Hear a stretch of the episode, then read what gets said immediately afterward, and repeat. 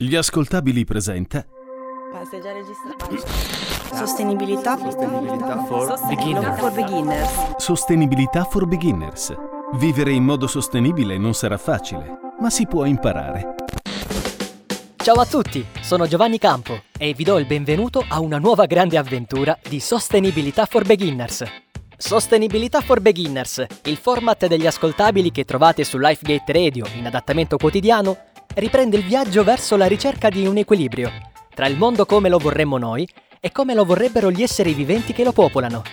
In questo episodio parliamo di criptovalute e sostenibilità. Allora, visto che a Sostenibilità for Beginners non diamo mai nulla per scontato, condividiamo con voi una definizione di criptovalute. Il termine è composto da due parti, cripto e valuta. Stiamo parlando di una valuta nascosta, in questo caso visibile e utilizzabile solo attraverso un codice informatico preciso. Le criptovalute noi non possiamo toccarle, perché fisicamente non esistono. Si creano e si scambiano, come vi abbiamo detto, esclusivamente in via telematica. Le criptovalute sono denaro digitale. Come ogni valuta che si rispetti, ce ne sono diversi esponenti. La più importante, quella che avrete sicuramente sentito nominare, è il Bitcoin. Bitcoin post halving price prediction. Bitcoin is on fire. Is it possible that Bitcoin is gearing up? The fact is, people look at Bitcoin and they say, well, it's too volatile for a store of value. è capire quanto capitale voglio investire, posso investire in Bitcoin. Di Bitcoin abbiamo sentito parlare per tantissimi anni. La criptovaluta per eccellenza è stata ideata nel 2009 da Satoshi Nakamoto. Potete scervellarvi quanto volete a cercarlo. In realtà si tratta di uno pseudonimo che protegge, per così dire, le menti di uno o più cervelloni da computer. Premessa: i bitcoin sono una risorsa digitale finita. Cesseranno di essere creati quando il numero totale raggiungerà i 21 miliardi di monete, intorno al 2040 circa. I bitcoin funzionano grazie a una tecnologia chiamata blockchain. Permette di creare un database che gestisce transazioni condivisibili tra i nodi di una rete. Si tratta di un database in blocchi che contengono più transazioni, collegati in rete così che ogni transazione avviata debba essere validata analizzando ciascun blocco. Il Bitcoin non ha alle spalle una banca centrale. Le monete vengono conservate all'interno di giganteschi database condivisi, installati su più computer collegati tra loro a internet. Attraverso sistemi di crittografia rendono possibile tracciare le transazioni, creare nuove monete e fornirle ai proprietari. Ogni transazione viene consolidata e confermata quando viene aggiunta al database chiamato appunto blockchain, catena di blocchi. I bitcoin non possono essere contraffatti e si scambiano tra le parti. Si possono utilizzare per acquistare beni e servizi online, in alternativa si possono conservare per anni sperando che il loro valore aumenti. Giustamente adesso vi chiederete, cosa c'entra la sostenibilità coi bitcoin? Si arriva alla conferma delle transazioni contenute nel blocco e vengono saldati in bitcoin. Cosa succede? Succede che secondo un recente studio dell'Università di Cambridge, il network mondiale di bitcoin assorbirebbe più energia elettrica dell'intera Svizzera. L'assorbimento medio costante sarebbe di 7 gigawatt, che si traduce in proiezione annuale in un consumo di circa 64,15 terawattora. La Svizzera ne consuma all'anno 58,46. Insomma, questa moneta elettronica che tante volte abbiamo sentito citare ha degli impatti ambientali importanti, legati agli hardware che servono a consolidare le transazioni. I computer che estraggono bitcoin si servono di sistemi di calcolo potentissimi, che consumano energia che, a sua volta, significa importanti emissioni di carbonio. E i terawattora consumati si rivolgono soltanto ai bitcoin, escludendo tutte le altre criptovalute, è possibile che la moneta del futuro abbia solo impatti così negativi verso l'ambiente? Adesso però è arrivato il momento di considerare le criptovalute, e in particolare i bitcoin, in ambito sostenibile. Lo facciamo raccontandovi la storia di Bruce Hardy, un signore canadese che di professione fa l'imprenditore. Hardy è perfettamente consapevole dell'elevato dispendio di energia dovuto al mining dei bitcoin, che, lo ripetiamo, è quell'attività che permette a grandi calcolatori di effettuare per l'appunto calcoli, arricchire la blockchain e ottenere in cambio bitcoin. Cosa ha fatto Hardy? Per non sprecare l'elevata quantità di calore generata dai computer utilizzati per la produzione di bitcoin, l'imprenditore canadese ha deciso di impiegarla per creare le condizioni favorevoli per la coltivazione di piante e l'allevamento di pesci. Hardy possiede diverse società che si occupano sia di produzione di bitcoin che di tecnologie innovative applicate al settore alimentare. Ambiti separati, ma che un'intuizione di Hardy ha unito. Nell'edificio dove si concretizzano le attività di mining, collocato nell'area di Manitoba, sono presenti coltivazioni e allevamenti di pesci, nello specifico di salmerini alpini.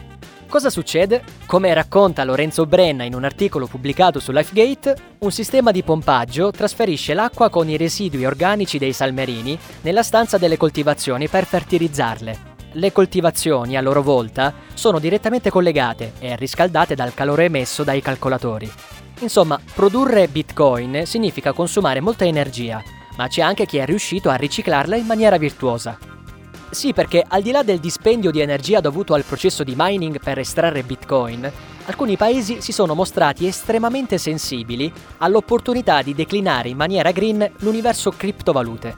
In Moldavia, per esempio, dove si incontrano due universi che forse non sempre tendiamo a giustapporre quello delle energie rinnovabili e quello appunto delle criptovalute.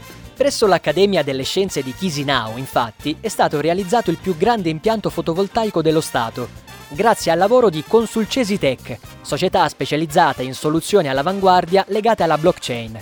Cos'ha di particolare questo impianto? Che è ispirato dal concetto di eco-mining, ovvero si producono bitcoin sfruttando l'energia solare.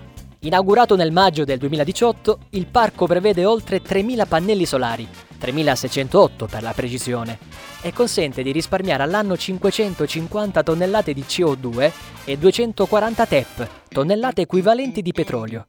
Questo non significa aggirare lo stato di realtà. Produrre bitcoin, per quanto si possano identificare soluzioni green, significa consumare ancora molta energia. Pensiamo ad esempio a quello che è successo in Islanda. Il paese, a causa dei bitcoin, ha rischiato di rimanere al buio, in senso letterale. Sull'isola è aumentata la richiesta di installazione di computer per l'estrazione di bitcoin. Cos'è successo? L'isola pensa autonomamente al suo fabbisogno energetico, utilizzando fonti di energia rinnovabile, ed è supportata dal clima estremamente freddo, che consente ai server di raffreddarsi con velocità, così che non ci siano costi ulteriori per provvedere appunto al raffreddamento. La richiesta di miners, di calcolatori e di aziende decise a occuparsi di estrazione di Bitcoin ha superato i limiti. Nel 2018 si è stimato che la produzione di Bitcoin avrebbe richiesto un consumo attorno agli 840 GWh di elettricità, tra uso dei computer stessi e impiego dei loro sistemi di raffreddamento. Se pensate che il consumo di energia elettrica annuale è di circa 700 GWh a famiglia, comprenderete come la situazione si sarebbe abbastanza complicata. Sono stati necessari quindi dei criteri di selezione ben più severi per le aziende, così da non spegnere la luce della bella Islanda. Di criptovalute, bitcoin e sostenibilità parliamo adesso con un giornalista, Giuliano Balestreri, che scrive per Business Insider Italia e che in passato si è occupato di bitcoin. Buongiorno Giuliano e grazie per essere con noi. Ciao Giovanni e ciao a tutti gli ascoltatori. Allora, Balestreri, Bitcoin ed energia, un binomio che non sembra funzionare. Cosa ne pensa? Possiamo paragonarlo, se vogliamo, a una storia d'amore tossica, nel senso che è partito con uh, le migliori intenzioni, i Bitcoin avevano bisogno di energia per, per essere minati, per essere scavati e, e all'inizio era anche un buon modo per mettere l'accento sul, sull'utilizzo di, di energie dire, pulite, energie rinnovabili. Il problema è che adesso con eh, l'aumento di bitcoin in circolazione, scavare, trovare nuovi bitcoin è diventato sempre più difficile, sempre più dispendioso e oggi per, eh, per una moneta che vale all'incirca 8-10 mila dollari serve la stessa energia che basterebbe mantenere indipendente una palazzina di medie dimensioni per, eh, per almeno un mese e questo insomma, rende evidente quale sia alto il, il dispendio energetico per questa criptovaluta.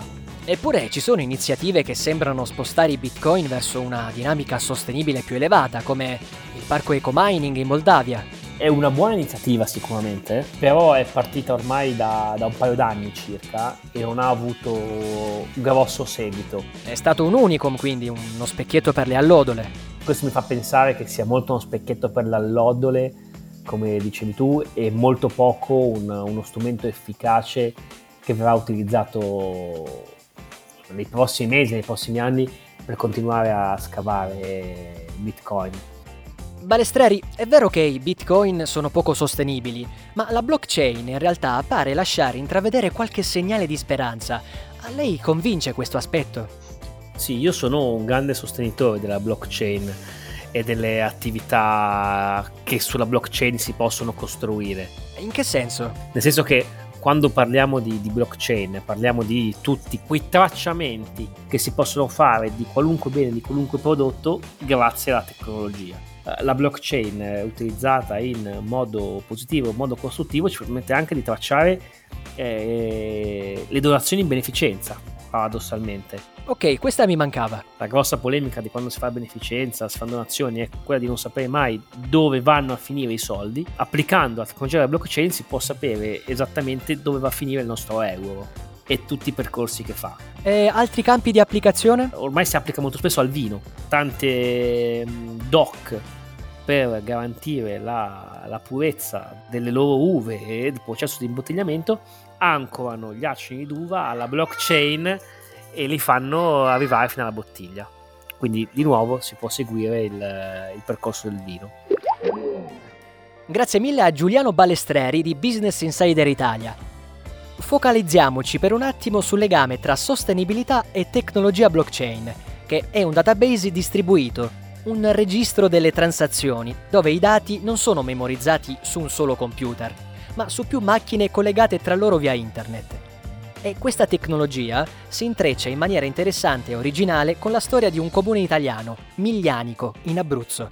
Il sindaco del comune, Fabio Adezio, ha presentato un progetto secondo il quale la tecnologia blockchain possa applicarsi alla raccolta differenziata. Buongiorno sindaco! Buongiorno Giovanni, grazie per l'opportunità. Sarò ben lieto di farci questa chiacchierata. Anche noi, allora, tecnologia blockchain e raccolta differenziata, in che senso? Allora, io faccio il sindaco dal 2014, di lavoro faccio l'informatico, cerco di riverberare quelle che sono anche le mie competenze all'interno del mio mandato. Una delle sfide che mi sono trovato eh, dinanzi era quella della raccolta dei rifiuti eh, e quindi ho cercato di fare il meglio che potevo con gli strumenti a disposizione. Ora spesso la, tecnologia blockchain viene qualche volta addirittura confusa, è usata come sinonimo di sono, criptovalute, bitcoin o smart contract. In realtà la tecnologia blockchain è proprio un insieme di cose, un insieme di tecnologie che ci possono essere utili a fare diverse attività. Ho voluto eh, applicare questa tecnologia alla gestione delle transazioni per la raccolta dei rifiuti. Ora, se vuole le do qualche dato in più. Noi abbiamo nel 2012, nel paese che amministro, che si chiama Miglianico, in provincia di Chieti in Abruzzo, avevamo una raccolta differenziata al 52%. Oggi ce l'abbiamo all'85%. E fra le tante cose che abbiamo fatto è arrivare al principio del chi inquina paga. Cioè? Cioè di fare in modo di tracciare correttamente i conferimenti dei cittadini. Per cui se un cittadino è virtuoso, conferisce meno rifiuto cattivo e più rifiuto buono, viene premiato rispetto a chi fa il contrario. Per fare questo abbiamo tracciato tutta questa trafila con una tecnologia blindata, con una tecnologia che non lascia dubbi alla tracciabilità, che è quella della blockchain. Come avete fatto? Una delle cose, quindi l'ultima cosa che abbiamo implementato, è quella che si chiama la tariffa puntuale, ovvero sia tu mi conferisci un rifiuto, io lo traccio e rispetto al rifiuto che mi conferisci ti emetto una bolletta. Che legame c'è fra questo e la blockchain? I nostri operatori hanno un bracciale, eh, un dispositivo indossabile, un wearable, per cui ogni volta, tutte le volte che si avvicinano ai mastelli, ai contenitori dei rifiuti, ogni famiglia di Miglianico ha 5 contenitori e nel caso abbia bambini 6, compreso quello dei pannolini, ogni volta che io ritiro rifiuto, ogni volta che l'operatore prende questo mastello, il bracciale che ha al polso in maniera trasparente legge un tag RFID, un'etichetta elettronica all'interno di questo mastello e registra che il cittadino ha fatto un conferimento. E poi? Questa registrazione, mediante questo bracciale, viene eh, codificata all'interno di questo bracciale che ha una connessione GPRS a bordo e in maniera totalmente trasparente viene in- inviata sulla nostra piattaforma di blockchain. Questo dato viene usato poi dai nostri uffici per creare una tariffa idonea e quindi per premiare i virtuosi e scoraggiare i meno virtuosi e poi può essere usata anche dal cittadino per vedere quello che combina. I cittadini di Miglianico sono consapevoli delle opportunità di uno strumento quale appunto la tecnologia blockchain? Sì e no, nel senso si sono resi conto della mano che gli sta dando la tecnologia in questa operazione e a dircela fra di noi avremmo potuto anche utilizzare una tecnologia più blanda. Perché abbiamo voluto utilizzare questa tecnologia a questo livello massimo di sicurezza? Perché sicuramente avevate obiettivi importanti. Le do un dato importante. Dal 2015 ad oggi la bolletta del comune di Miglianico è diminuita di 250.000 euro su un monte iniziale di 900.000. Mediamente le bollette dei miei concittadini sono scese del 25% e la percentuale di raccolta differenziata si è innalzata di tantissimo. Ci siamo trovati nella, nella condizione nella quale abbiamo coniugato risparmio e una migliore sostenibilità, una sorta di condizione ideale. Eh, e quindi da questo punto di vista i, i miei concittadini si sono accorti che questa tecnologia li aiuta, li aiuta molto e ora noi la vorremmo utilizzare anche per una piattaforma nella quale grazie a questa tecnologia ogni cittadino ha una sorta di fascicolo personale dove sono conservati tutti i propri dati e con i quali si può interfacciare con la pubblica amministrazione per evitare l'inutile proliferare di carta che ahimè purtroppo affligge ancora eh, gli enti locali e che noi vorremmo cercare di limitare o addirittura eliminare. Grazie, grazie mille a Fabio Adezio e un saluto speciale a Miglianico. Grazie a voi, spero di essere stato esaustivo, eh, poco noioso e spero che questa iniziativa venga replicata perché per quanto mi riguarda ci ha dato frutti buoni. E sempre parlando di criptovalute, e restando in Italia, vi parliamo di San Marino. Dovete sapere che nella Repubblica di San Marino hanno pensato di sfruttare la tecnologia blockchain per incentivare buone pratiche dei cittadini integrandole all'attenzione per la sostenibilità e alla crescita della trasformazione digitale. San Marino Low Carbon Ecosystem è il nome di questo progetto, il primo al mondo, proposto da DNVGL in collaborazione con VChain, la piattaforma ispira pratiche virtuose e sostenibili come il risparmio idrico, la raccolta differenziata e la gestione dei rifiuti, premiando i cittadini tramite un token di utilizzo. Il cittadino potrà misurare la riduzione di CO2 e di tutte le sue scelte sostenibili, calcolate da un algoritmo e facente capo a una tecnologia blockchain. Avviciniamoci adesso alle battute finali di questo episodio. Proprio alcuni giorni fa è avvenuta una ricorrenza importante nell'universo Bitcoin Lunedì 11 maggio 2020 è stato il giorno dell'halving, ovvero il giorno in cui viene dimezzata la ricompensa garantita ai miners per ogni singolo blocco agganciato alla blockchain di Bitcoin. Ne parliamo ancora con Giuliano Balestreri di Business Insider Italia.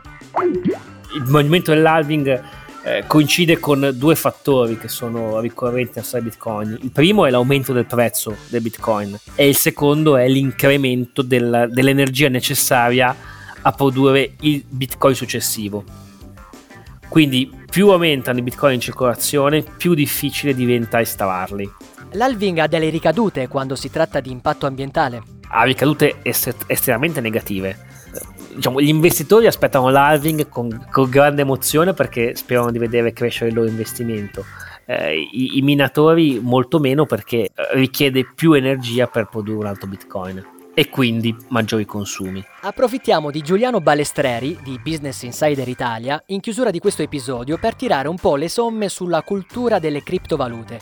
Balestreri, ma oltre ai bitcoin, è possibile immaginare una criptovaluta che sia più sostenibile? Devo essere sincero, al momento non, non riesco a immaginarle e non riesco a pensarle anche perché il meccanismo su cui si basano le criptovalute è, è sempre lo stesso, è quello di una, una, serie di codici che si susseguono in maniera inequivocabile e irripetibile per generare una moneta. Questi codici sono codici prodotti da algoritmi e computer eh, molto sofisticati che per funzionare hanno bisogno di grandi quantità di energia. Ergo pochissima sostenibilità. No, io non lo vedo come qualcosa di sostenibile Bitcoin, anzi cioè, mi sembra la cosa interessante ma non oggi sostenibile. Servirebbe una nuova via per il Bitcoin che io però non, non, non vedo oggi, non immagino. Con la crisi del coronavirus cosa ci possiamo aspettare dalle criptovalute? Ma allora, uh, dal punto di vista, se vogliamo, economico-finanziario, possiamo aspettarci grandi oscillazioni sui prezzi e, e un interesse crescente anche da parte del, dei consumatori normali, anche perché l'incertezza regna sovrana. Le persone non hanno ben chiaro dove investire i loro eventuali risparmi, posto che ne sia rimasto qualcosa dopo la crisi del coronavirus. E il Bitcoin rappresenta una una forma di investimento molto rischiosa ma molto attraente. Però, ripeto, è un investimento non sostenibile dal punto di vista energetico, è un investimento altamente rischioso e altamente volatile. Ma la tecnologia blockchain invece in ambito sostenibile, secondo lei potrà dare ulteriori soddisfazioni? Pare che diversi gruppi di produttori o distributori si stanno lanciando in progetti di tracciabilità che includono appunto la blockchain io resto convinto che sia possibile immaginare un, un'applicazione della blockchain in modo sostenibile. Un po' perché la blockchain, ripeto, è un insieme di algoritmi che tracciano il movimento di un bene, di un prodotto, di, di, di quello che noi vogliamo. Ci permetterebbe, applicata a, a progetti sostenibili, a filiere sostenibili, di verificarne l'effettiva sostenibilità. Oh, scusate il gioco di parole e la ripetizione, però eh, la blockchain in sé non, non si porta dietro un consumo energetico così forte. Grazie Giuliano Balestreri, è stato un piacere ospitarla. Grazie a te Giovanni e a tutti gli ascoltatori per la pazienza. Addirittura, ma no dai. Allora, il nostro appuntamento con Sostenibilità for Beginners per questa puntata finisce qui. Vi aspettiamo la settimana prossima, sempre sugli ascoltabili e vi ricordiamo che Sostenibilità for Beginners la potete ascoltare anche in adattamento radiofonico su Lifegate Radio. Ciao da Giovanni Campo. Sostenibilità for Beginners è una serie originale degli ascoltabili, da un'idea di Giacomo Marino Gallina e Giuseppe Paternò Raddusa. In redazione Maria Triberti. Editing e sound design Francesco Campeotto e Alessandro Leverini. Prodotto da Giacomo Zito e Ilaria Villani. Un'esclusiva. Gli ascoltabili.